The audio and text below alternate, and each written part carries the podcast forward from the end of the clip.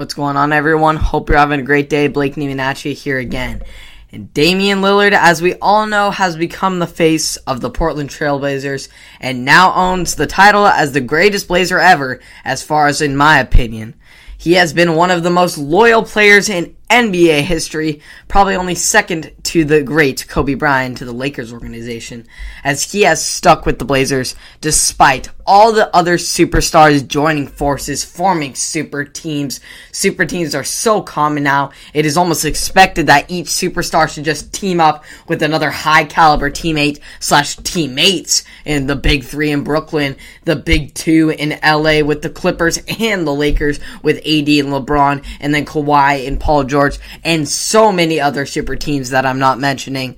And by not doing or partaking in super team activity, Dame has shown up in his unwavering lo- loyalty to the Blazers organization and his trust in them, and that they will bring the pieces here to join him instead of him having to go out on the free agency market and join another squad in a bigger market. He's staying in the small market of Portland. Let's be grateful. Give the man some help. But as much as I say it, hate to say it, I feel as though Dame, with the high caliber player that he has now become, can no longer be Bla- be in the Blaze loyal to the Blazers since the front office is just not being loyal back to him. The front office reached its peak of weakness this week in the hiring of Chauncey Billups in place of Terry Stotts, who was let go after the Blazers were eliminated for the fourth time in the past five seasons in the first round. However, hiring Billups may have just made the Blazer fans more mad and frustrated than had Stotts just stayed there. This is because of a sexual assault charge against him back in 1997 during his early playing days. Therefore, the only way fans could feel better as was through clarity and closure so that they can be assured that their new coach has learned from his mysterious mistake. Billups came right out the gates addressing the incident, stating, Before I even talk about my role with the team and me being the head coach, I first want to talk about the incident that happened in 1997. There's not a day that goes by that I don't think about how every decision we make could have a profound impact on a person's life. I learned at a very young age as a player, but not only as a player, but as a young man, a young adult, that every decision has consequences. And that led to some really, really healthy, but tough conversations that I've had with my wife, who was my girlfriend at the time in 1997 and my daughters about what actually happened and what they may have to read about me in the news and the media. He would go to the state this experience he would go on to state that his this experience has shaped my life in so many different ways. My decision making obviously, who I will all allow myself to be in my life, the friendships and the relationships I have and how I go about them. It's impacted every decision that I make and it shaped me into some unbelievable ways. I know how important it is to have the right support system around you, particularly in tough, difficult times. Very, very well said, in my opinion. Just coming out and stating and coming out with a big open heart to the organization and saying, look, I messed up, I made mistakes, and it's really changed me for the better. But here's where the Blazers just screw it up. They screw everything up as they always do. As Jason Quick of The Athletic asked a very, very valid question and him asking just how those events in 1997 helped shape his life. I think Billups was happy to answer the question and go more in depth about it as he already took accountability and addressed the situation up front. Unfortunately, though, Billups never got that chance as the Blazers PR staff stepped in and shut down the question saying we've addressed this and it's been asked and answered. So happy to move on to the next question. It was so unprofessional. General manager Neil Olshey literally made it so obvious that he did not want Billups to have to expand on this subject, as he told reporters already that they conducted their investigation and that they just have to trust him, trust my opinion, and trust that it was a valid investigation. Heck, we don't know if he even did an investigation because we have to just trust his word for it. And then after saying that, Olshey picks up the water water bottle sitting right in front of him and stares directly at the PR staff as what I think was a red signal to be like, oh no, he's not answering this question.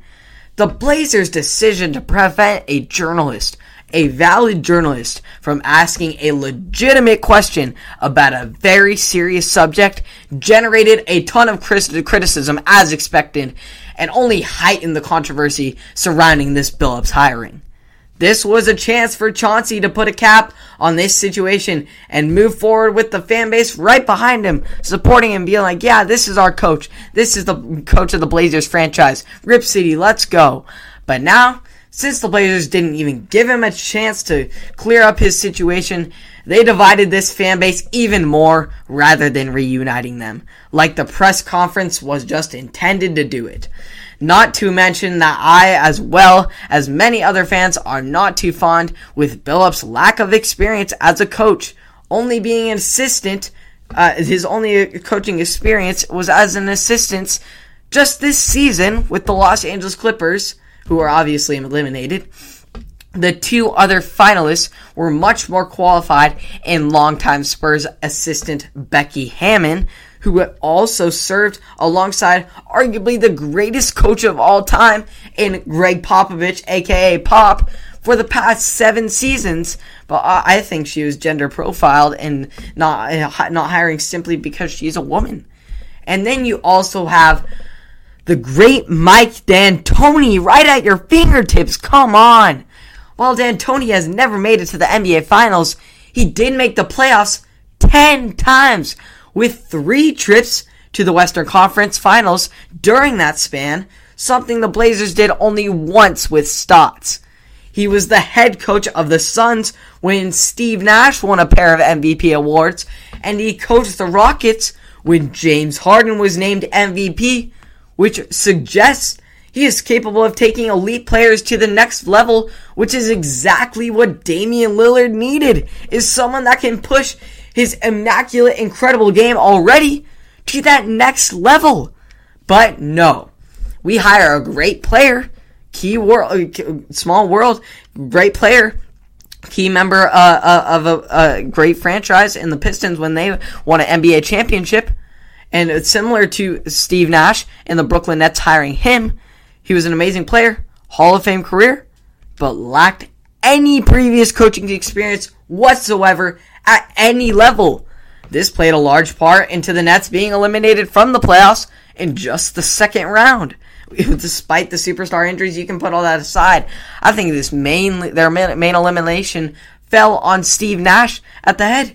He lacked so many qualities of a great head coach that needed to put him uh, in in position to lead his team to a successful season in that finals championship. Players can't do it all. Coaches play a large part, even the best of the best. Michael Jordan and Scottie Pippen needed Phil Jackson to win those championships.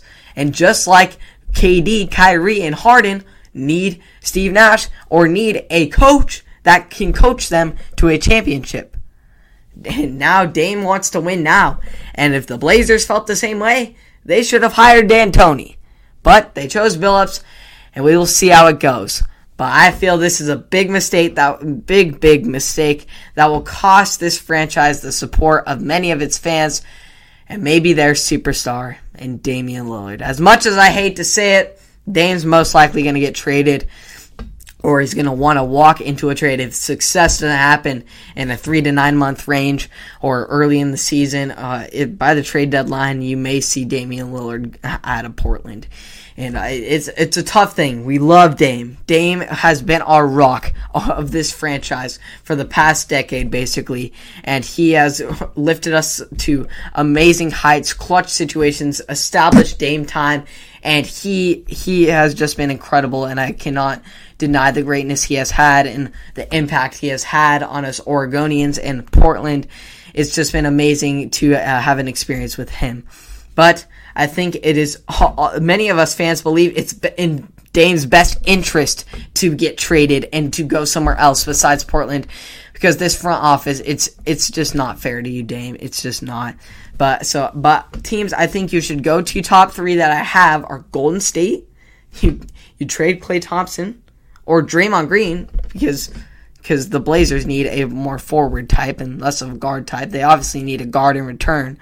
But you could get like a guard slash forward type and Kelly Oubre get get a trade there, and maybe even a draft pick or a couple draft picks. Definitely need to build up some other ones to get a high caliber player like Dame. You got LA. You could trade Schroeder. Don't even get me started with Kyle Kuzma. If you put Kyle Kuzma in that trade, he's worth.